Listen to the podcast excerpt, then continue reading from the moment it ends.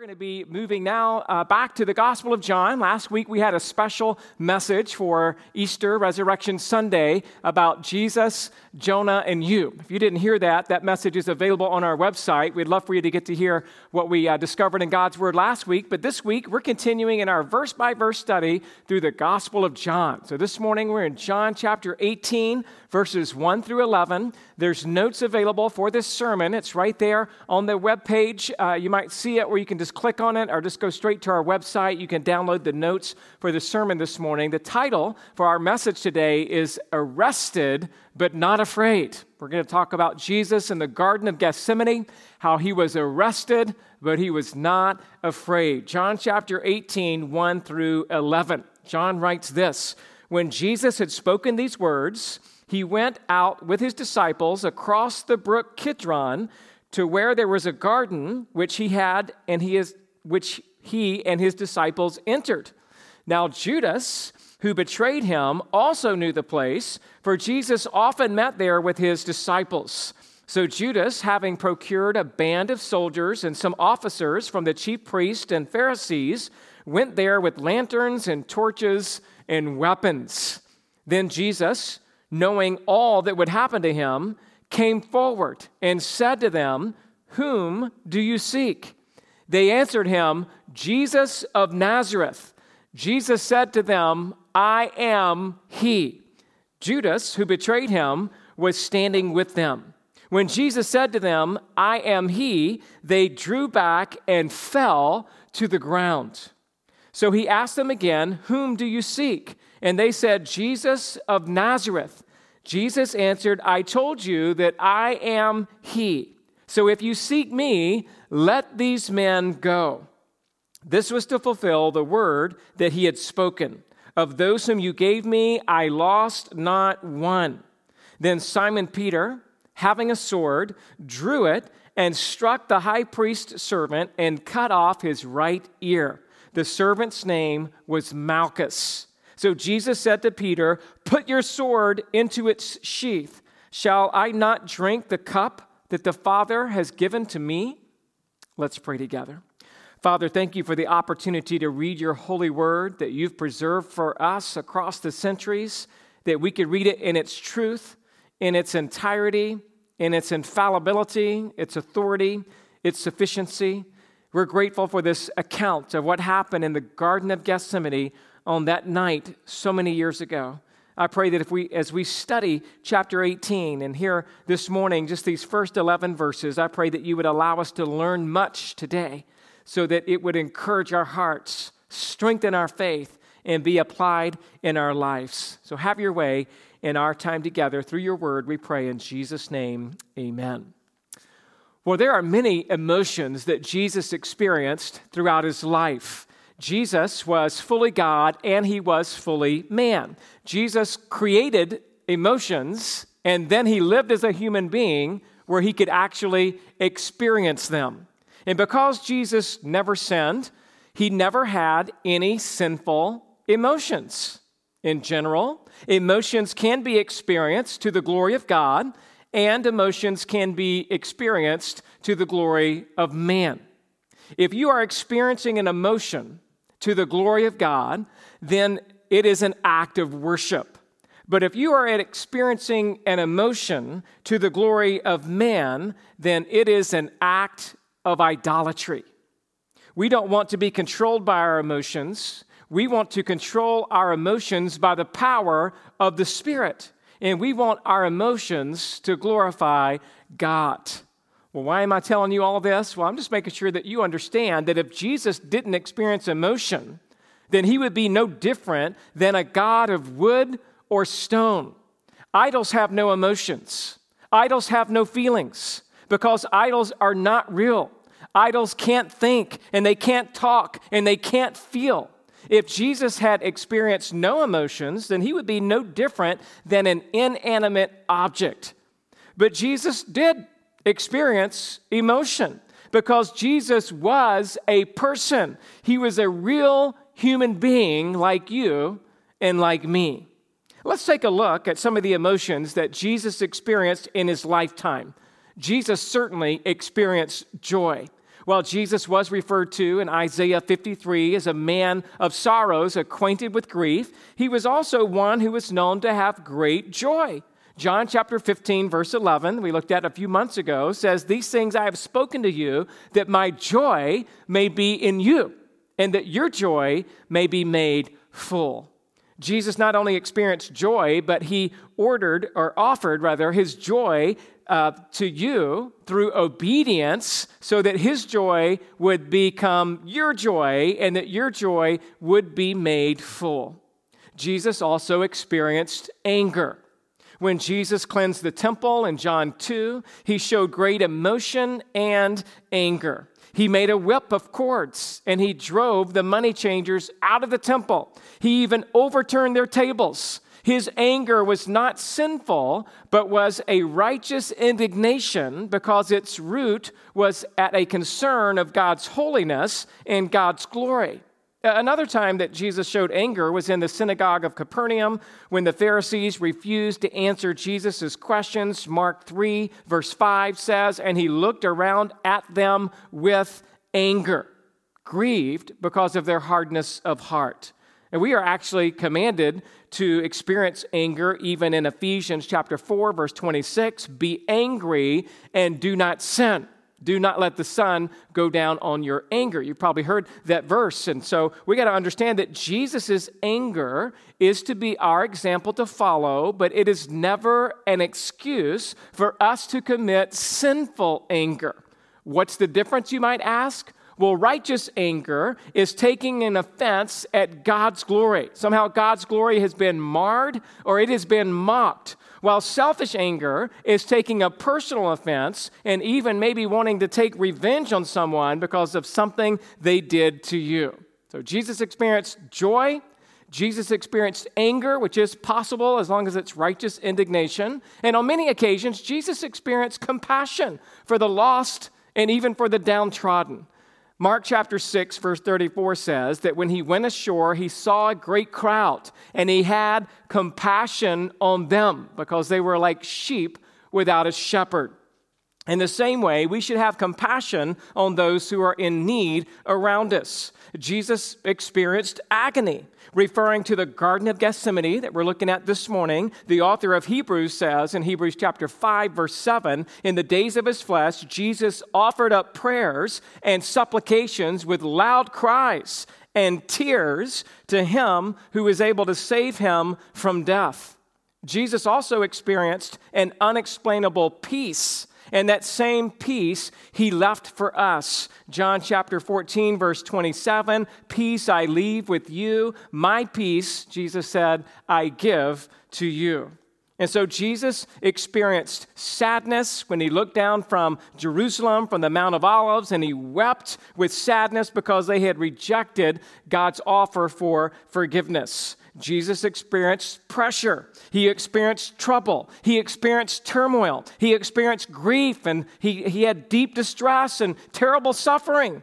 Jesus also experienced love. Jesus lived by faith, and his life was full of hope. And Jesus felt rejoicing and gladness, and he was thankful. Jesus felt rest, and on more than one occasion in the scriptures, they tell us that he was refreshed. But there is one emotion that Jesus is never said to have experienced. One emotion in the Bible that Jesus never had, and that's the emotion of fear. Nowhere in the Bible was Jesus ever afraid. Jesus never got scared. Jesus was always courageous. He was always brave.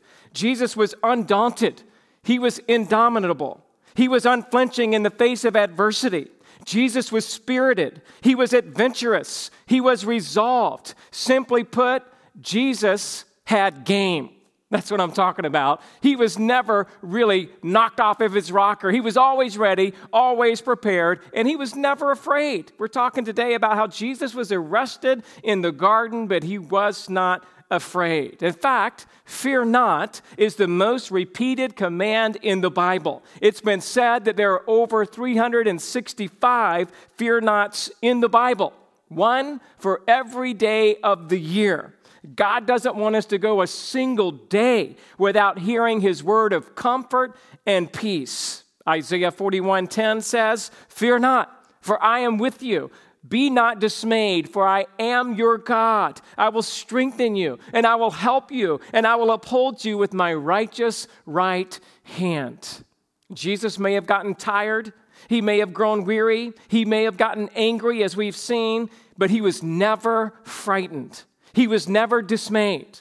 Jesus was never afraid.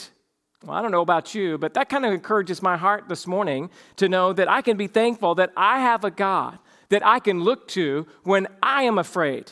I have a God that I can look to that will fill my heart with peace and will fill my heart with security. And maybe right now you just need to be reminded of that as we're in lockdown, as we're going through the quarantine, as we're trying to flatten the curve of the coronavirus. Maybe there's been some times in your last few days or your last few weeks where you've been truly afraid.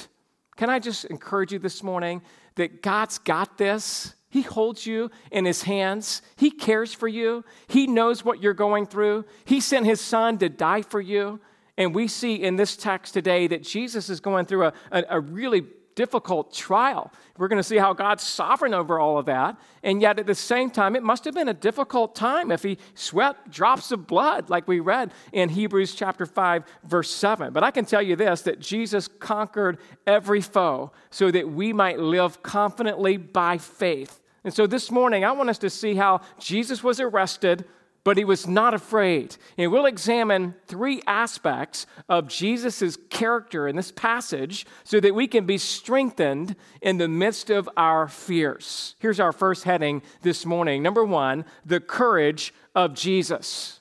Now, we're in the 18th chapter, which begins a new section of the Gospel of John. Chapter 1 is pretty much introductory material. Chapters 2 through 12 record our Lord's ministry in this world. Chapters 13 through 17 show Jesus alone with his disciples, preparing them for his departure. And then here we are at the end of the book. Chapters 18 to 21 are the closing section giving us the story of Christ's death and his resurrection.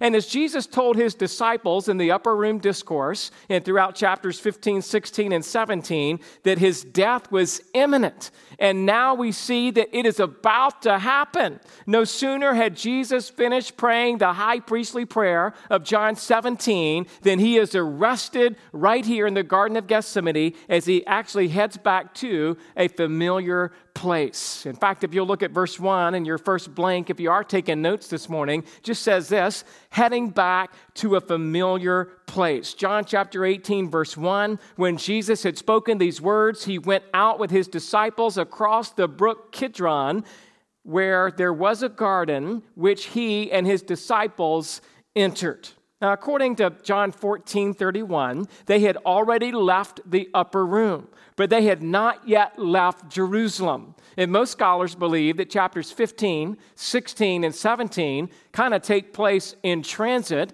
as Jesus and the disciples have left the upper room. They're walking towards the outskirts of Jerusalem. And then we see here in chapter 18, verse 1, that they are actually now leaving Jerusalem proper. They're crossing the Kidron Brook and they're entering into a garden. And so, as Jesus and his disciples left the city behind, they crossed over what is more also known as the ravine of Kidron. A ravine is kind of like a wadi. We have a lot of those here in Southern California. It's like a washed out riverbed that only gets filled with water during the rainy season when a lot of water rushes down off the mountains and we have a lot more rain at that time of year. And then for the rest of the year, it kind of dries up and it's like this riverbed that you can walk through. And most of the year, it's not filled with water. Well, this is what the Kidron Ravine, the Kidron Wadi was all about. It's located just east of Jerusalem. It's between Jerusalem, the Temple Mount, and the Mount of Olives. You go down just a little hill and you come back up. I've walked through it many times. If you've been to Israel, you know exactly where the Kidron Valley is, as it's sometimes referred to. And there, as he entered into the garden, we believe this would have been a place where there were many olive trees. And the reason we believe that there were many olive trees there is the garden is referred to as the Garden of Gethsemane. Now, Gethsemane is not recorded for us here in John, but it's in a couple of the other synoptic gospels, so we know it was the Garden of Gethsemane. And Gethsemane, the word literally means olive press. With those olive trees, there would have no doubt been hundreds and thousands of olives, and it's like Jesus is now in the middle of this olive orchard. And just as the garden contained an olive press to extract olive oil from the olive from the olives that were grown there, Jesus was also pressed in this garden as well. And when an olive is pressed, the first oil that comes out is sometimes called the virgin olive oil. It is the most precious the most pure, and reserved for the most prestigious of uses. And Jesus was born of a virgin, and he is the first fruit. And he is the most precious of all human beings. And when he was squeezed in the Garden of Gethsemane, what came out of him was like the most expensive oil, like the most fragrant aroma, the most tender, and yet the most towering faith Jesus went to the garden to bear his soul to his Father in prayer. And while John doesn't record this particular prayer, the synoptic gospels tell us that Jesus prayed in the garden, that he took with him what we call the inner three disciples, Peter, James, and John, and he told them, Sit here while I go over there and pray. Then Jesus poured out his soul to the Father, and he prayed this He said, My Father, if it be possible, let this cup pass from me. Nevertheless, not as I will, but as you will. Now, again, that shows us part of Jesus' humanity. Remember, Jesus had two natures fully divine, fully human. And I think just in his human aspect, it just allows us to see the honesty of this prayer. And Jesus prayed this prayer three times. And each time he would go back and find the disciples sleeping. And when Jesus had prayed it the last time, he had warned them, Watch and pray that you don't enter into temptation, for the spirit is, is willing, but the flesh is weak. Then after the third time, Jesus came to them and said, Sleep and take your rest later on. See, the hour is at hand, and the Son of Man is betrayed into the hands of sinners. Rise, let us be going. See, my betrayer is at hand. Just kind of filling in some of the synoptic uh, gospel account to bring us up to where we are here in John. Now, again, you might ask, well, this is, this is interesting to see Jesus kind of praying like he's broken or uh, maybe you would say that he's, that he's stressed out. And I just believe that this is just showing us a little bit of Jesus' humanity. But we also see the power of his divinity because he has incredible courage. I mean, he says, Let's rise, let us be going. The betrayer is at hand. You might ask, Well, where does this courage that Jesus has come from? Did it come from his divine nature? Yes. Does it come from his divine character? Yes. But it also comes from prayer. Jesus prayed more than any man. And because he prayed more than any man, he was braver than any man who ever lived. You want to have courage and not be afraid during the coronavirus? You want to have courage and not be afraid at any point, any time in your life with future trials that you'll face? If you want to be courageous, then you have to spend time with God in His Word, in His presence, on your knees before a great and mighty God, saying, God, I can't do it anymore, but you can. God, my strength is limited, but you're omnipotent. You got to spend time in prayer with your Father. You got to know that He knows what's going on in your heart. You got to be in His Word. You got to tell Him that you're frail but you know that He is forever mighty. And you got to tell Him, I believe in you and I trust in you. The only way to get courage is to spend time with God. I hope that you're doing that during this special season. A little extra time, maybe from work, a little extra time around the house. Don't waste it, but spend time in God's Word, on your face before Him, worshiping Him, and watch your courage rise. Well, not only did Jesus head back to a familiar place here in the Garden of Gethsemane, but we also see in verses 2 and 3 that Jesus is facing betrayal from a familiar friend. That's your next blank. He's facing betrayal from a familiar friend. Look at verses 2 and 3. Now, Judas, who betrayed him, also knew the place, for Jesus often met there with his disciples. So let's just look here at what's going on. Judas knows this place well. He knew about the Garden of Gethsemane because he had often met there with Jesus and the other disciples through Jesus' three, three and a half years of ministry. But unfortunately for Judas, this garden was not a place for prayer, but it was a place for betrayal. For Judas, it wasn't a place to seek the face of God, it was a place to implement the plan of Satan. For Judas, it wasn't a place to watch and pray, but it was a place to ditch Jesus and to get paid. Remember, he's got going to get paid 30 pieces of silver for betraying Jesus. And if you remember, this was no surprise to our Lord Jesus had said in the upper room, Truly I say to you that one of you will betray me. And of course, the disciples all wanted to know who it was. And so in John 13, 26 and 27, Jesus answered and said, It is he to whom I will give this morsel of bread when I have dipped it. So when he had dipped the morsel, he gave it to Judas, the son of Simon Iscariot. Then after he had taken the morsel, Satan entered into him. Jesus said to him, what you are going to do, do quickly. Judas was a disciple, but now that it is clear that he is no longer a disciple of Jesus, but he is now a disciple of Satan. The prophecy that was given earlier by David is now being fulfilled in the life of Jesus. If you remember, David had also been betrayed by a friend named Ahithophel, while crossing the Kidron and going up to the Mount of Olives. And now Jesus is being betrayed by his trusted friend, Judas, while crossing the Kidron in that same place. Psalm 41, verse 9 says, Even my close friend, whom I trusted, who ate my bread, has lifted his heel against me. It happened with Ahithophel and David, and now it's happening with Judas and Jesus, both in the same place in the Kidron, right next to the Kidron Valley. Well, why? We, we got to ask the question why? Why did Judas, who had been with our Lord these three plus years, why did he betray Jesus? Well, I'll tell you why. It was for the love of money. That's why Judas betrayed Jesus. He did it because he would rather have 30 pieces of silver here on earth than a home in heaven and future blessings that he would have no imagine how much value they would have. In other words, he's willing to, to sell it all for a bowl of soup, like we saw Esau do in the Old Testament. It's an amazing thought that, that, that Judas would be willing to sell out his soul to the devil for 30 pieces of silver. And yet, that's exactly what happened. Satan had deceived Judas into thinking that money on earth was somehow more satisfying than life in heaven. And you've got to beware that this same thing doesn't happen to you.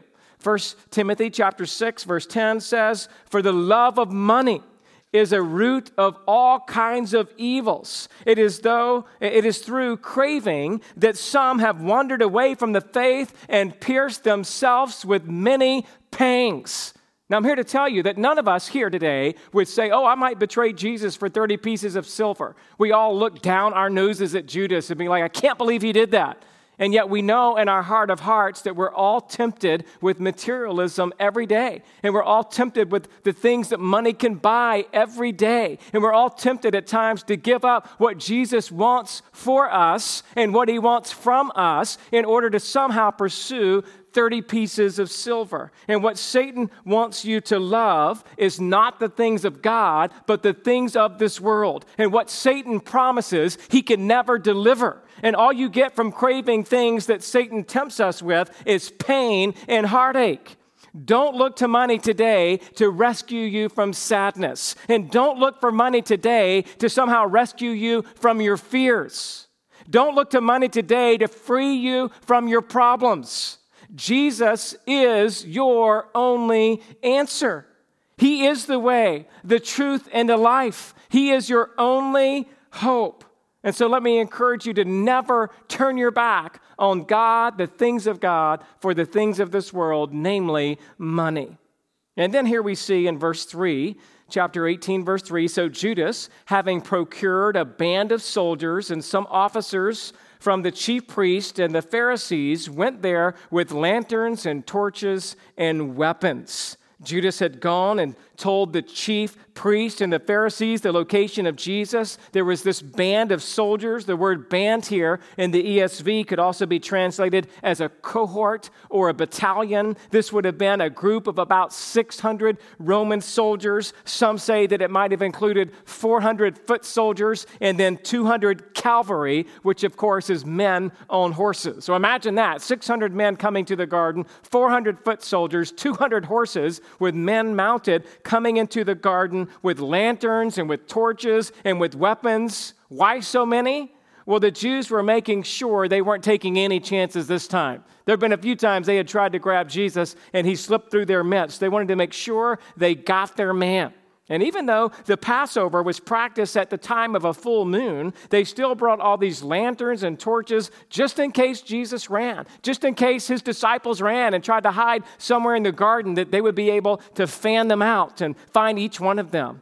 It's interesting also to me to know that this Roman cohort is actually working in concert with the officers from the chief priests and Pharisees. They hated each other. The Pharisees hated the Romans, the Romans hated the Pharisees, and yet these two groups that hated each other are now coming together because they hated Jesus more. And so that bound them together as they have now entered into the garden and they're going to try to destroy Jesus once and for all. And this brings us to verse 4, where we read in our next blank, taking control of a familiar situation. Verse 4 reads Then Jesus, knowing all that would happen to him, came forward and said to them, Whom do you seek? Now, I'm saying that this is a, a familiar situation because Jesus already knew this was going to happen. We've read that so many times. John 13, verse 1. Now, before the feast of the Passover, when Jesus knew that his hour has come for him to depart out of this world and to be with the Father, having loved his own who were in the world, he loved them to the end. So Jesus knew exactly what was going on. And what Jesus does next, here in this account of John 18, what he does next is typical of a courageous leader. Jesus came forward.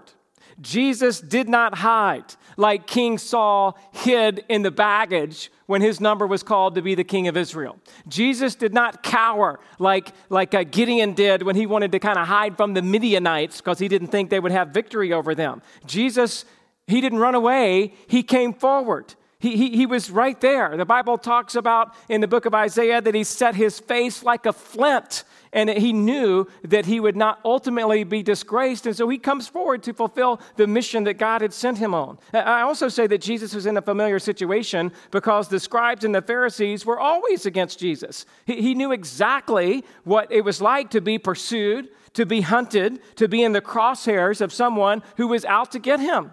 In fact, Matthew 19, verse 3 says the Pharisees came up to him and tested him. Matthew 22, 17 through 18 says, Tell us what you think. Is it lawful to pay taxes to Caesar or not? But Jesus, aware of their malice, said, Why put me to the test, you hypocrites? Mark chapter 12, verse 13 says that they sent some of the Pharisees and some of the Herodians to trap him in his talk. So Jesus knew what it was like to be in a precarious situation. This time, maybe a little different with all the armed soldiers there, but he knew what it was like for them to come after them. And do you know what he did? In each one of those situations, when Jesus was kind of cornered by the questions of the Pharisees, in each of those situations, he usually asks a question. So he kind of flips the script on them, and then he teaches them some profound truth that embarrassed them so bad, it just made them want to, want to go home and never ask him another question again. That was kind of the way that he usually handled this. And that's, in a sense, what happens right here. Jesus takes control in the garden by asking questions, giving answers, and then even giving the orders. Bottom line, don't let others intimidate you. Joshua 1 9 says, Have I not commanded you? Be strong and courageous. Do not be dismayed and do not be frightened, for the Lord your God is with you wherever you go.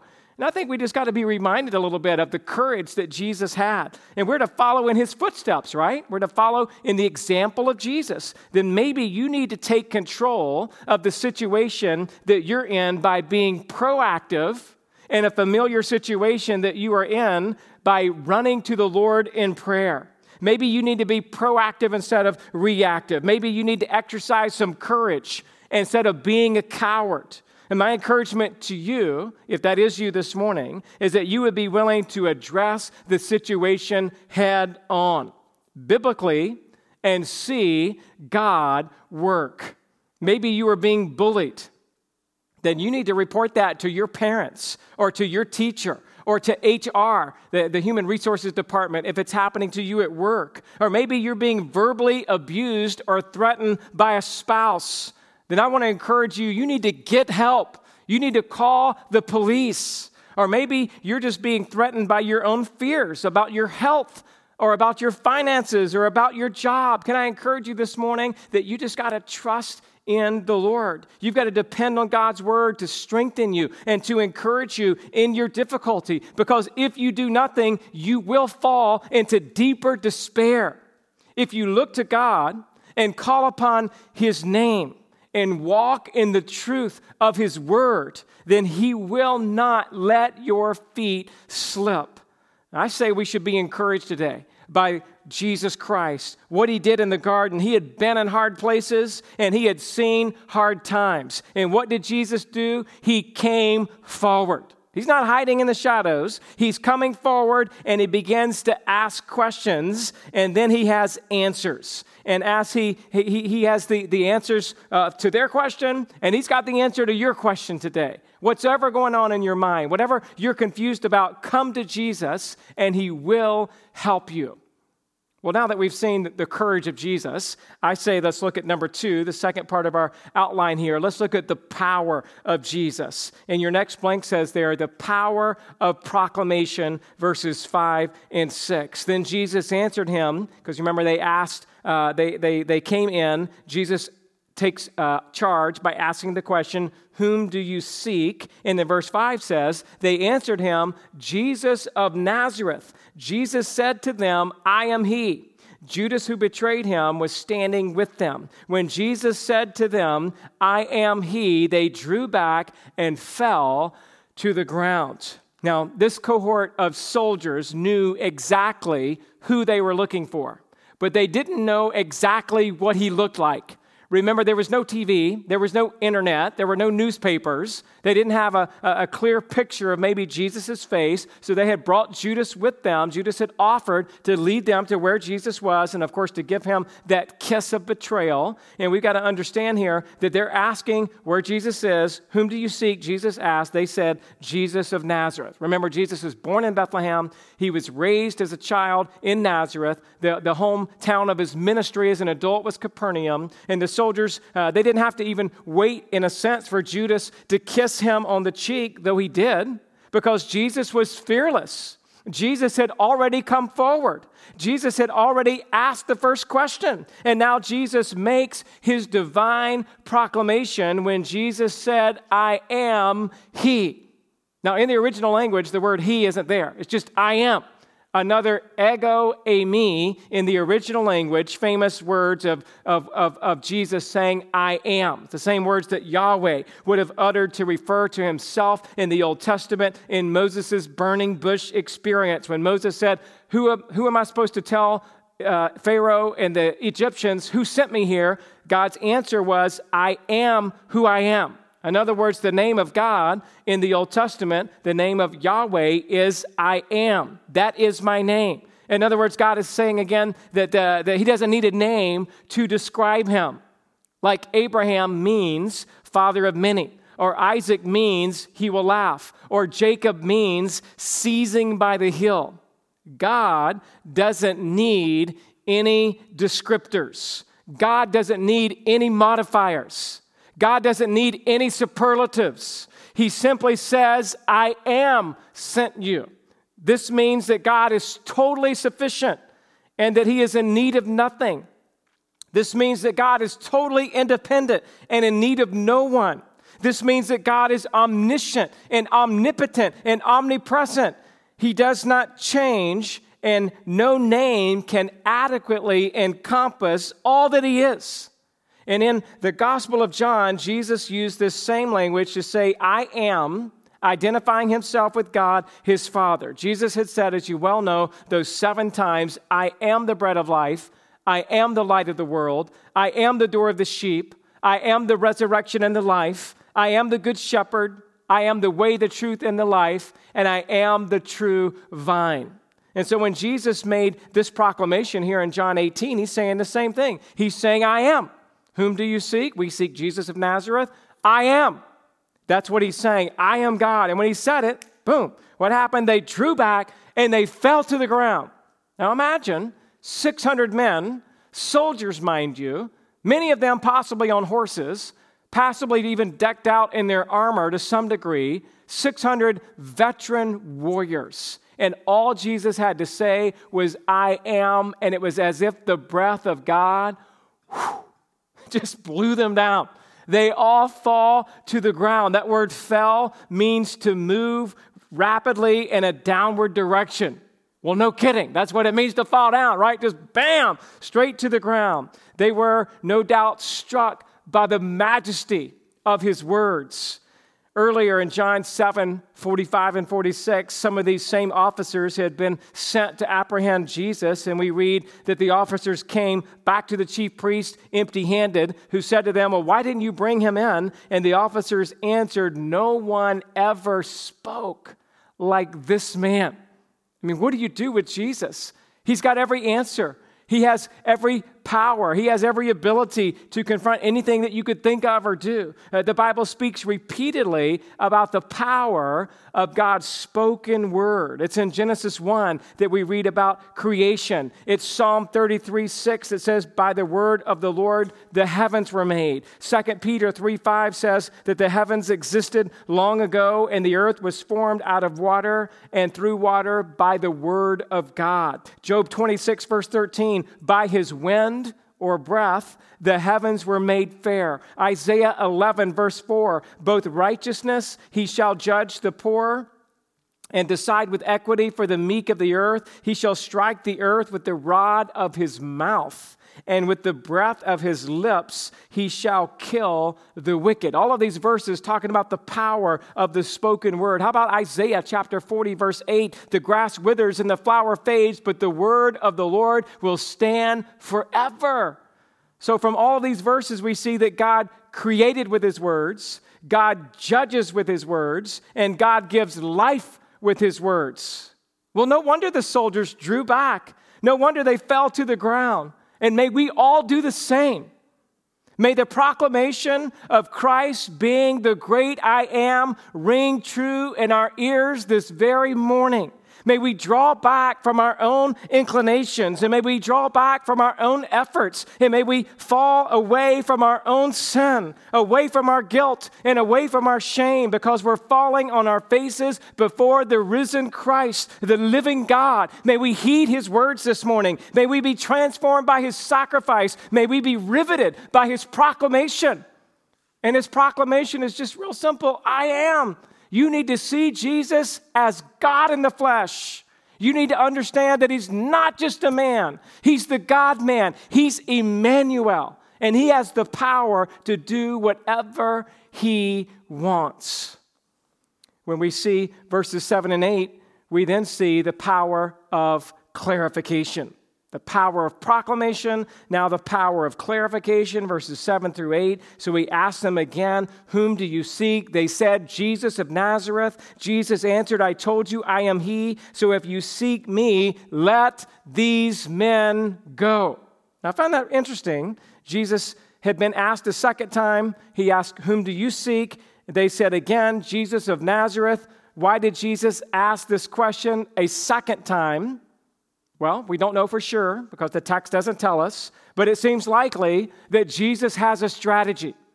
And I think that the strategy could possibly be that now that the soldiers have said twice that they are out to get Jesus of Nazareth, and Jesus has now uncovered the truth that they are not looking for anyone else.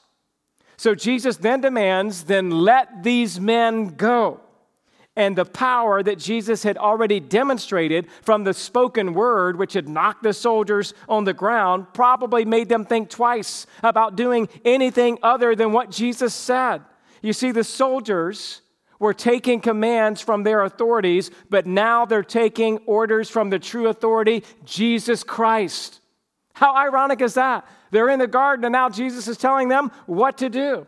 In fact, I would say that this whole setup was designed by Jesus and not by Judas in the first place. It was Jesus who knew what was going to happen to him. It was Jesus who acknowledged that his time had now come. It was Jesus who knew, according to Matthew 21 46, although they were seeking to arrest him, they feared the crowds because they held him to be a prophet so Jesus wasn't to be arrested in the midst of a crowd. I'm saying to you that Jesus set up this whole thing. He set up the timing right after the upper room discourse, right after the Lord's Supper, right after his high priestly prayer. This is the time and the place that Jesus chose to be arrested. No crowds, no riots, no fanfare, just Jesus the 11 disciples, the band of soldiers, along with some officers of the chief priests and Pharisees, and Judas, his betrayer. Isn't it interesting that when the Jews came to try to take Jesus and to make him king, as they had done even on Palm Sunday the week before, that he escaped their grasp? But now that they have come to crucify him, he makes himself totally available. Jesus is in control, not anyone else. And when God brings trials in your life, He is in full control. He is using them in your life to make you stronger. He is using them for His sovereign purposes. Trust Him this morning. Lean upon Him today. Learn to embrace what He is doing for His glory. And so I would say by clarifying who the soldiers were after, they are now obligated to let these men go. May this be a reminder to us that Jesus is always in control. Even when it seems that everything in your life is going bad, He has a plan. Even when it doesn't make sense to us, it makes sense to Him. And even when it seems to be hopeless, we can have hope in God's sovereign plan and in His power. And not only do we see Jesus' power in his proclamation, not only do we see Jesus' power in this little clarification, but we see Jesus' power, verse 9, in the power of prediction. The power of prediction, verse 9, this was to fulfill the word that he, that he had spoken of those whom you gave me, I have lost not one. Of course, we're referring here, Jesus is, to the high priestly prayer, John 17, verse 12, when Jesus prays, While I was with them, I kept them in your name which you have given to me. I have guarded them, and not one of them has been lost except the son of destruction, that the scripture might be fulfilled. Well, that was a prophecy that was fulfilled pretty quickly. He had given that prophecy a few hours earlier, and now he's saying that he's able to protect all the disciples, other than the son of perdition, Judas himself, because they're protected and guarded by the power of Christ. And as believers, we can be confident this morning that whatever Jesus prays for and whatever he promises will come true.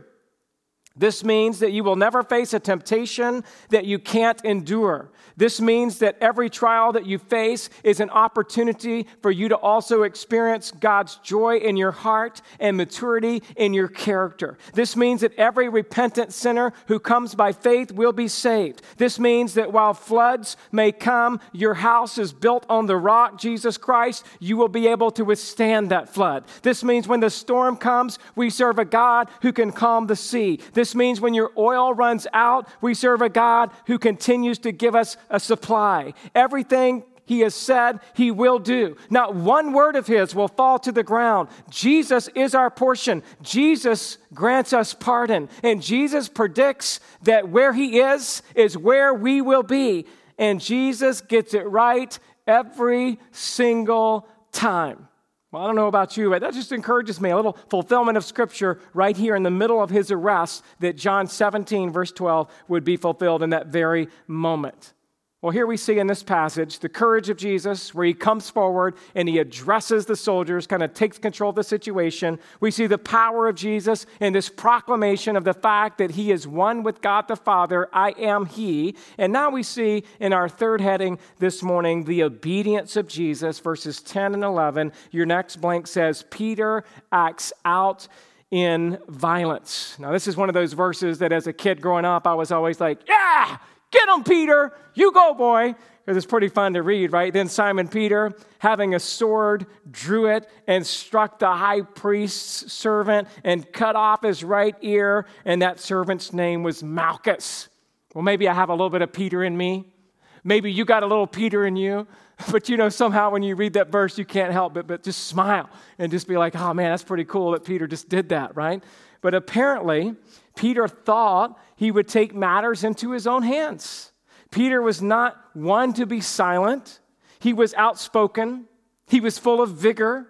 He had the gall to take the sword and start attacking, even though there's 600 soldiers there. And in some ways, I like that. I would rather at times have to rein someone in who has some spunk than to try to light a fire under a lazy bum who just keeps sitting on his haunches on the couch. You know what I mean? Sometimes you just need somebody who's got a little, uh, and that's what Peter has. And it's true that Peter had also pledged his life for Jesus just hours earlier. Jesus had told the disciples that they would all fall away that very night, for it is written, I will strike the shepherd, and the sheep of the flock will be scattered. And when Peter had heard that, he said to Jesus in Matthew 26, 33 through 35, Peter answered him, Though they all fall away because of you, I will never fall away. Jesus said to him, Truly I tell you, this very night, before the rooster crows, you will deny me three times. Peter said to him, Even if I must die with you, I will not deny you. And all the disciples said the same. Now, again, I'm just saying, from a human stand of view, a human point of view, you have to appreciate Peter's courage. But Unfortunately, his courage was in himself and not in God. Peter was not acting in accordance with the Lord's instructions. Instead, Peter tried to make things happen in his own power. And having a sword, Luke 22 38, by the way, records that the disciples had two swords. Peter drew his sword and he struck the high priest's servant.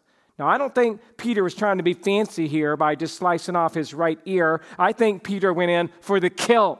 And whether it's because he was a fisherman instead of a swordsman, or whether Malchus just ducked, I'm not sure, but we do know that he cut off his right ear. And according to Luke 22 51, Jesus said, No more of this. And he touched his ear and healed him. This was Jesus' last miracle before the cross. Jesus certainly lived out what he preached about loving your enemy. Here is Jesus in the middle of the night, in the middle of the Garden of Gethsemane, in the middle of being arrested. And he had the kindness and he had the grace to pick up that ear and to miraculously put it back on Malchus's head. What a compassionate healer Jesus truly was. Remember, he's in control of this whole night. And Jesus also took the opportunity to rebuke Peter's violence. Jesus does not let his disciples solve problems using sinful tactics. Violence is never an option in resolving conflict. Use your words and make sure they are nice. All right, Warren Wiersbe says Peter fought the wrong enemy, he used the wrong weapon, he had the wrong motive, and he accomplished the wrong result. Well, I love how Jesus responds to Peter in Matthew 26, 52 to 54. Jesus said to him, Put your sword back in its place, for all who take the sword will perish by the sword. Do you think that I cannot appeal to my Father, and he will at once send me more than 12 legions of angels? But how then should the scriptures be fulfilled that it must be so? So Jesus is saying to Peter, We don't live by violence. We don't live by the sword. If you're a killer, then you'll likely be killed. Today, I would apply that same truth with the application of saying that if you yell at others, you will likely be yelled at. And if you argue with others, you will likely be argued with. And if you treat others poorly, they will oftentimes treat you poorly. We're talking about the golden rule. And then Jesus says, Don't you know that I could appeal to my Father at this very moment and he would provide more than a dozen legions of angels. Remember, there's 600 soldiers maybe in, in, uh, in this group of, of, of, a legion in the, garden, uh, in the garden that night, but Jesus could have provided 72,000 angels to come to his beckoning call. And these are angels, these aren't just Roman soldiers. Can you imagine? Uh, Jesus could have done that. And yet, he didn't want to. Jesus wanted to be arrested. That's what he's saying. He's like, Peter, put your sword away. This is my night. I'm here to be arrested so I can atone for the sins of the world. Peter, don't you get it? This is the time. So many times we need to just wait and look and patiently trust that Jesus knows exactly what he's doing. You too should want to do what the Father wants you to do, even if it may come at a personal loss. It is better to be wronged than to wrong someone else. It is better to be cheated than to cheat someone else. Don't respond to sin with sin of your own. Right? Romans 12 talks about that. Don't take revenge, that belongs to God. Instead, address the problem head on with love and with grace and with humility. And that's what Jesus does. He addresses this problem head on with the soldiers, he addresses it head on with Judas, he addresses it head on with Peter, and he's willing to do all of this as a perfect example of how to be strong and have courage in the midst of a difficult moment. And then we see, we're talking here about the power of obedience. Verse 11, your last blank says, Jesus accepts the Father's cup. Verse 11, so Jesus said to Peter, Put your sword into its sheath. Shall I not drink the cup that the Father has given to me? The cup which the Father had given to Jesus is referring to the suffering and the death that he would experience. God would pour out his wrath upon sin, and Jesus would bear that wrath for us so that we don't have to. And this is the cup of divine judgment. The drinking of a cup is often used throughout the scripture to illustrate the experiencing of suffering and sorrow. When Babylon captured Jerusalem, the city had drunken the dregs of the cup of trembling, according to Isaiah 51 17. Jeremiah pictured God's wrath against the nations as to the pouring out of a cup in Jeremiah 25 15 to 28. Revelation 14 9 through 10 says that if anyone worships the beast and its image and receives a mark on his forehead or on his hand, he will drink the wine of God's wrath, poured full strength into the cup of his anger. Well, aren't you glad this morning that Jesus drank from this cup? Aren't you glad this morning that Jesus bore the wrath of God on his body on the cross so that you could receive his mercy and his grace?